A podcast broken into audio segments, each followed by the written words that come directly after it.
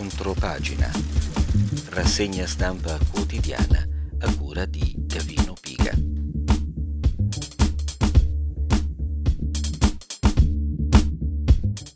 Un saluto a tutte le giube rosse in ascolto. Oggi giovedì ventotto luglio duemilaventidue vorrei parlare nella nostra rassegna stampa prevalentemente di ciò che accade negli Stati Uniti d'America, con l'aiuto di alcuni articoli interessanti che ritrovo sui giornali. Il primo lo traggo dal Fatto Quotidiano, a pagina quindici, si tratta di un'intervista a cura di Antonella Ciancio a Scott Walker.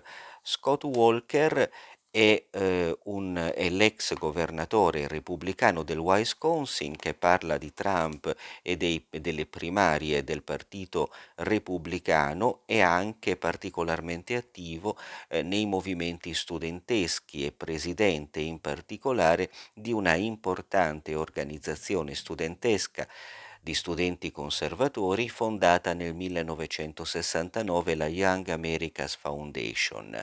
Ecco, lui parla di Trump perché Trump eh, è tornato a parlare martedì usando la retorica apocalittica, dice la Ciancio, che lo fece vincere al primo mandato, ma indebolito dalle inchieste sui tentativi falliti di sovvertire la vittoria di Joe Biden nel duemilaventi. Scott Walker a questo proposito dice che il partito fornirà una prima risposta schierando un largo numero di candidati alle primarie del duemilaventiquattro. La domanda è: il peso di Trump continua a farsi sentire nel partito repubblicano? Le politiche di Trump erano simili a quelle di Ronald Reagan, ma molto diverse nello stile. Reagan aveva sempre un sorriso per tutti, ma Trump ha fatto bene a scuotere Washington. C'erano volte, ovviamente, in cui avrei voluto che parlasse diversamente, ma con il vicepresidente Mike Pence e il suo team hanno portato grandi risultati. Avevamo un'economia in salute e ora siamo in una situazione molto diversa. Io non so fino a che punto possa reggere il parallelismo con Reagan, comunque do conto dell'intervista e di ciò che pensa Scott Walker. A proposito di Pence, che è uno dei possibili candidati alle primarie del duemilaventiquattro, la Ciancio dice: durante gli attacchi a Capitol Hill ha rispettato la Costituzione e certificato la vittoria di Biden. Questa fermezza lo favorirebbe alle elezioni? Sicuramente gli darebbe una posizione di forza, ma ormai non si tratta solo di lui o di Trump. Ci sono il governatore della Florida Ron DeSantis, altri come Kristi Noem del Sud Dakota, Greg Abbott del Texas, il senatore Ted Cruz. Penso ci saranno anche altri nomi, ad esempio Nikki Haley, l'ex ambasciatrice statunitense all'ONU, e Mike Pompeo, l'ex segretario di Stato. Ci sarà un ampio spazio di candidati. Penso che sia un bene per il movimento conservatore, non è solo una questione di idee diverse, molti di loro hanno idee simili, ma parte dipenderà dal tono. Saranno in grado di parlare agli americani? Cosa voterebbero gli americani oggi se si ripetesse la sfida fra Trump e Biden? L'altro giorno, risponde eh, Walker, l'altro giorno ero in taxi e il conducente mi diceva che aveva votato per Biden perché non gli piacevano i tweet di Trump. Motivazione, devo dire, densamente ragionata in termini politici, ma che aveva fatto un errore. Non penso che il suo sia un caso isolato. Oggi penso che vincerebbe Trump, ma ci sono ancora due anni, vedremo. La politica, chiede la giornalista, è divisa su posizioni estremiste, ma i sondaggi dicono che gran parte degli americani vogliono politiche moderate. Gli americani non stanno né da una parte né dall'altra, che sia uno studente o una famiglia che deve arrivare a fine mese si preoccupano di pagare la benzina, la spesa. I candidati che parleranno di questi problemi con piani concreti, che siano conservatori o meno, vinceranno a novembre. La sicurezza pubblica e la sicurezza economica contano più di tutto. Il presidente Joe Biden è in calo nei sondaggi. Che cosa ha sbagliato? Biden aveva provato a presentarsi come candidato di centro alle primarie, ma per avere il sostegno di Bernie Sanders, Alexandra Ocasio-Cortez e altri, ha affidato la sua agenda all'ala radicale del partito. Questo fenomeno è presente non solo negli Stati Uniti, ma nel mondo. Repubblicani e democratici sembrano d'accordo su una cosa, l'intervento militare in Ucraina. E così? Agli americani piace tifare per gli underdog, gli svantaggiati, e pensano a Zelensky come a George Washington, figurarsi, che non si arrese all'esercito britannico e prevalse. La maggioranza degli americani non vuole una guerra, ma l'amministrazione Biden ha sbagliato tutto dall'inizio. Se l'avessimo gestita meglio, Putin non sarebbe più in Ucraina. Bisognerebbe che ci spiegasse meglio come. E il suo futuro politico? Alla fine la domanda è rivolta proprio a Walker.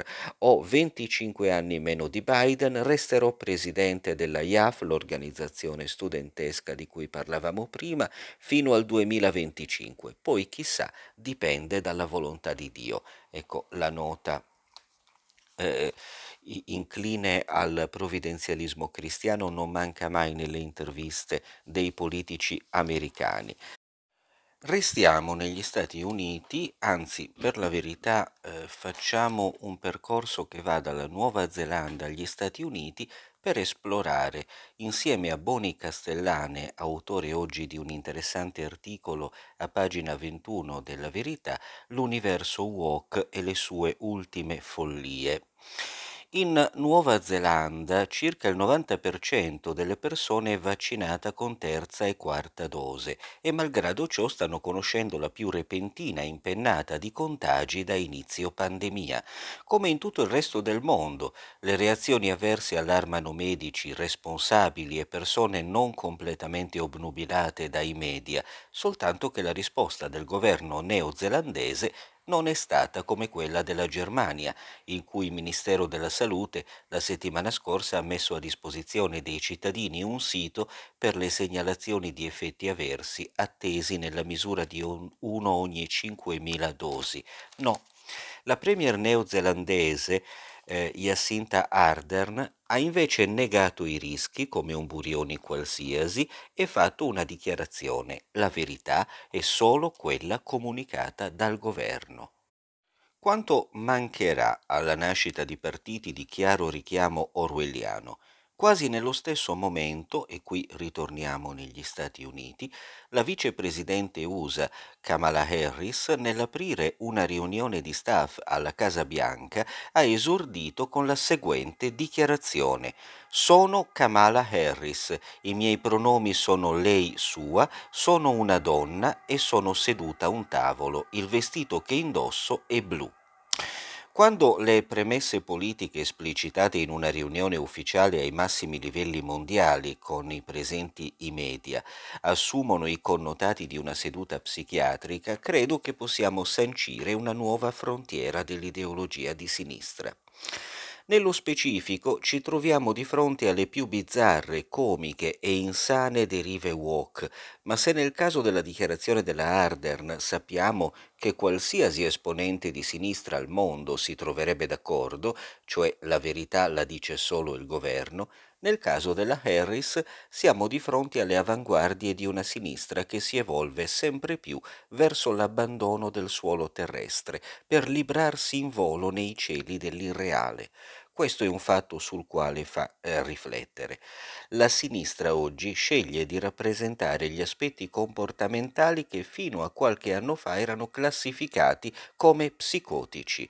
La vicepresidente degli Stati Uniti, la persona che potrebbe sostituire Joe Biden ogni giorno, si sente in dovere di specificare quali pronomi devono essere usati con lei, che lei è seduta, è una donna e indossa un vestito blu, perché assume Assumere questi elementi come dati di fatto è, per la sinistra woke, un comportamento scorretto, una violenza.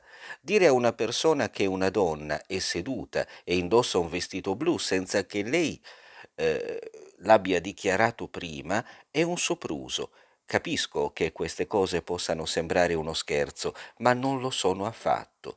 Si tratta invece dell'ultimo approdo al quale sono arrivati, si tratta dell'ultimo confine che il progressismo ha sancito in attesa di superarlo a sua volta per chissà quali declinazioni dadaiste. E qui Boni Castellane comincia a fare un'analisi che io non condivido affatto. Lui dice: si tratta dell'eterna radice che distingue la destra dalla sinistra. Per la destra la realtà ha sempre la preminenza sull'interpretazione soggettiva, per la destra ciò che accade, ciò che è, ciò che si vede è il punto di partenza sul quale costruire le riflessioni e le politiche. Diciamo che eh, dopo eh, tutta la parabola berlusconiana fondata sulla propaganda televisiva, forse questa affermazione è davvero azzardata, quantomeno azzardata. Nasce, prosegue Boni Castellane, tutto con l'illuminismo, trapassa nell'idealismo e arriva al materialismo dialettico di stampo marxista, che con i suoi piani quinquennali, le sue purghe staliniane, le sue fasi rivoluzionarie non ha fatto altro che cercare di imporre per decenni le proprie premesse teoriche ad una realtà che proprio non ne voleva sapere. Kamala Harris non è una marxista, ma fa comunque parte della famiglia del progressismo. Così come Jacinda Ardern, per loro la realtà, le cose, i fatti sono scomode deviazioni, ottusi impedimenti che tentano che stentano a farsi convincere e che quindi devono essere annullati, sovrapponendo loro il giusto modo di pensare, di vedere e di agire, quello deciso dalla sinistra, da imporre a tutti. Ma se la Ardern si muove ancora nel subdolo orwellismo che ha conquistato anche Roberto Speranza e il suo C T S, con la Harris abbiamo la possibilità di vedere la follia in azione, l'insensatezza all'opera, la patologia che si dichiara salute. Forse ci stanno solo chiedendo di salvarli. Sempre nella stessa pagina eh, e sempre su argomenti affini, Valerio Benedetti invece ci informa di una interessante iniziativa. La casa editrice Rippaverse, nata per creare personaggi non deformati dall'ideologia, raccoglie tre milioni di dollari per un progetto fumettistico walk free. Per imporre un'egemonia culturale, dice Benedetti, eh, più che sulla cultura alta occorre agire soprattutto sull'immaginario. Questo i talebani woke lo hanno capito benissimo, non è un caso che Netflix stia sfornando da anni prodotti pesantemente infiltrati da ideologie arcobaleno, quote etniche e tutto il resto dell'armamentario politicamente corretto. Per quanto riguarda la propaganda rivolta a bambini e ragazzi, poi, colonizzare la cultura pop diventa una priorità assoluta, non solo con i cartoni animati, ma anche con i disegni parlanti, il mondo dei fumetti, che ultimamente si è popolato di un Thor donna, un Robin omosessuale, un Capitan America nero e un Iron Man che diventa Iron Heart, cioè una ragazzina afroamericana di quindici anni, e la lista potrebbe continuare.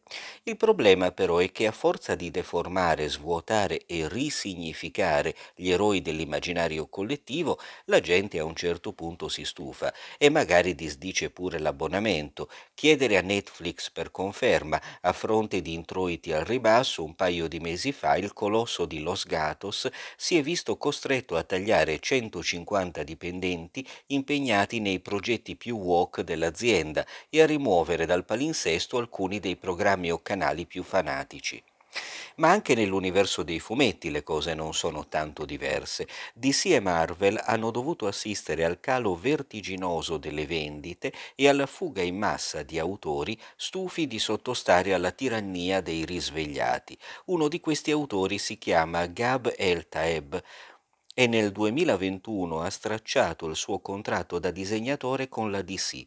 Il motivo? Non ha proprio digerito che la nota casa editrice abbia privato Superman della sua identità americana, rendendolo un cittadino del mondo. Sono stanco di questa merda, sono stanco che rovinino questi personaggi, aveva dichiarato furioso. Sulla sua strada ha incontrato poi lo sceneggiatore di fumetti Eric Yulee. Anche lui se, sebbene sia afroamericano, non ne poteva più di questa soffocante cappa politicamente corretta e allora ha deciso di mettersi in proprio fondando la Rippaverse. L'obiettivo di Juliet El Taeb è lo stesso, continuare a inventare storie e disegnare fumetti senza dover cedere ai deliri dei risvegliati. Per dar vita a questo sogno, Julie ha lanciato una campagna di finanziamento annunciando di voler raggiungere la cifra di centomila dollari per realizzare fumetti non intrisi di ideologia woke. Ecco, una volta diffuso l'annuncio, anche la più rosea aspettativa è stata superata. In pochi giorni tanti appassionati di fumetti e storie di supereroi hanno letteralmente sommerso di donazioni la Rippaverse, che ha raccolto la bellezza di tre milioni di dollari, cioè trenta volte tanto. Invece di lamentarmi del problema, io volevo essere parte della soluzione, ha dichiarato Julie al conduttore di Fox News, eh, Brian Kilmeade. L'idea di fondare la Rippaverse, ha aggiunto, aveva senso dal punto di vista finanziario ed era il momento perfetto per farlo. Infatti, il mercato americano dei fumetti ha ancora fame di supereroi e di questo tipo di storie. Semplicemente però il pubblico non è stato soddisfatto dalle due massime case editrici, D C e Marvel. Ad ogni modo, ha specificato El Taeb, eh, la Rippaverse non vuole creare dei fumetti che seguano una precisa agenda politica. Vogliamo solo dare alle persone le classiche storie da supereroi, fumetti woke free quindi, piuttosto che banalmente anti-woke. In quest'era di fanatismo diffuso e boicottaggi pilotati non è assolutamente poco. Chiudendo questa pagina e aprendone un'altra, sempre sulla Verità, trovo anche un articolo di Maddalena Loi, piuttosto lungo ma importante, eh, che riguarda il Covid e in particolare l'allarme miocarditi post-siero che viene eh, diciamo suonato da uno studio su Nature proprio mentre viene finalmente pubblicato il nuovo report AIFA sugli effetti avversi. Ecco, partiamo esattamente da questo, da quest'ultima pubblicazione. Eh, Maddalena Loi scrive, eh, sempre più atteso e a intervalli sempre più dilatati, è stato finalmente pubblicato da AIFA il dodicesimo rapporto sulla sorveglianza dei vaccini anti-Covid diciannove, documento istituzionale che fornisce informazioni ufficiali su una farmacovigilanza che nel nostro paese, come ormai sappiamo, è passiva. Gli italiani in questi diciannove mesi, passati dalla prima iniezione il ventisette dicembre del duemilaventi, hanno incontrato parecchie difficoltà, nel più auspicabile dei casi burocratiche, a segnalare eventi avversi, dei quali AIFA ci dà oggi l'ultima fotografia. Il tasso di segnalazione rimane stabile a cento segnalazioni ogni centomila dosi somministrate, ossia una segnalazione per ogni mille dosi, e anche la distribuzione è più o meno uguale a quella del precedente rapporto. Abbiamo il trentaquattro per cento di medici, quindici per cento di farmacisti, mentre aumentano le percentuali relative ai cittadini. Nel nono report solo il trentuno virgola cinque per cento riusciva a portare a termine la segnalazione e oggi questa percentuale è salita al trentasette virgola otto per cento. Aumentano le sospette reazioni avverse gravi, che sono passate dal diciassette virgola otto per cento al diciotto virgola otto per cento. Parlando di persone e non di numeri, noi ci stiamo riferendo a una cifra di, insomma, ci stiamo riferendo a ventiquattromilanovecento novantadue cittadini. Chi stabilisce qual è il nesso di causalità?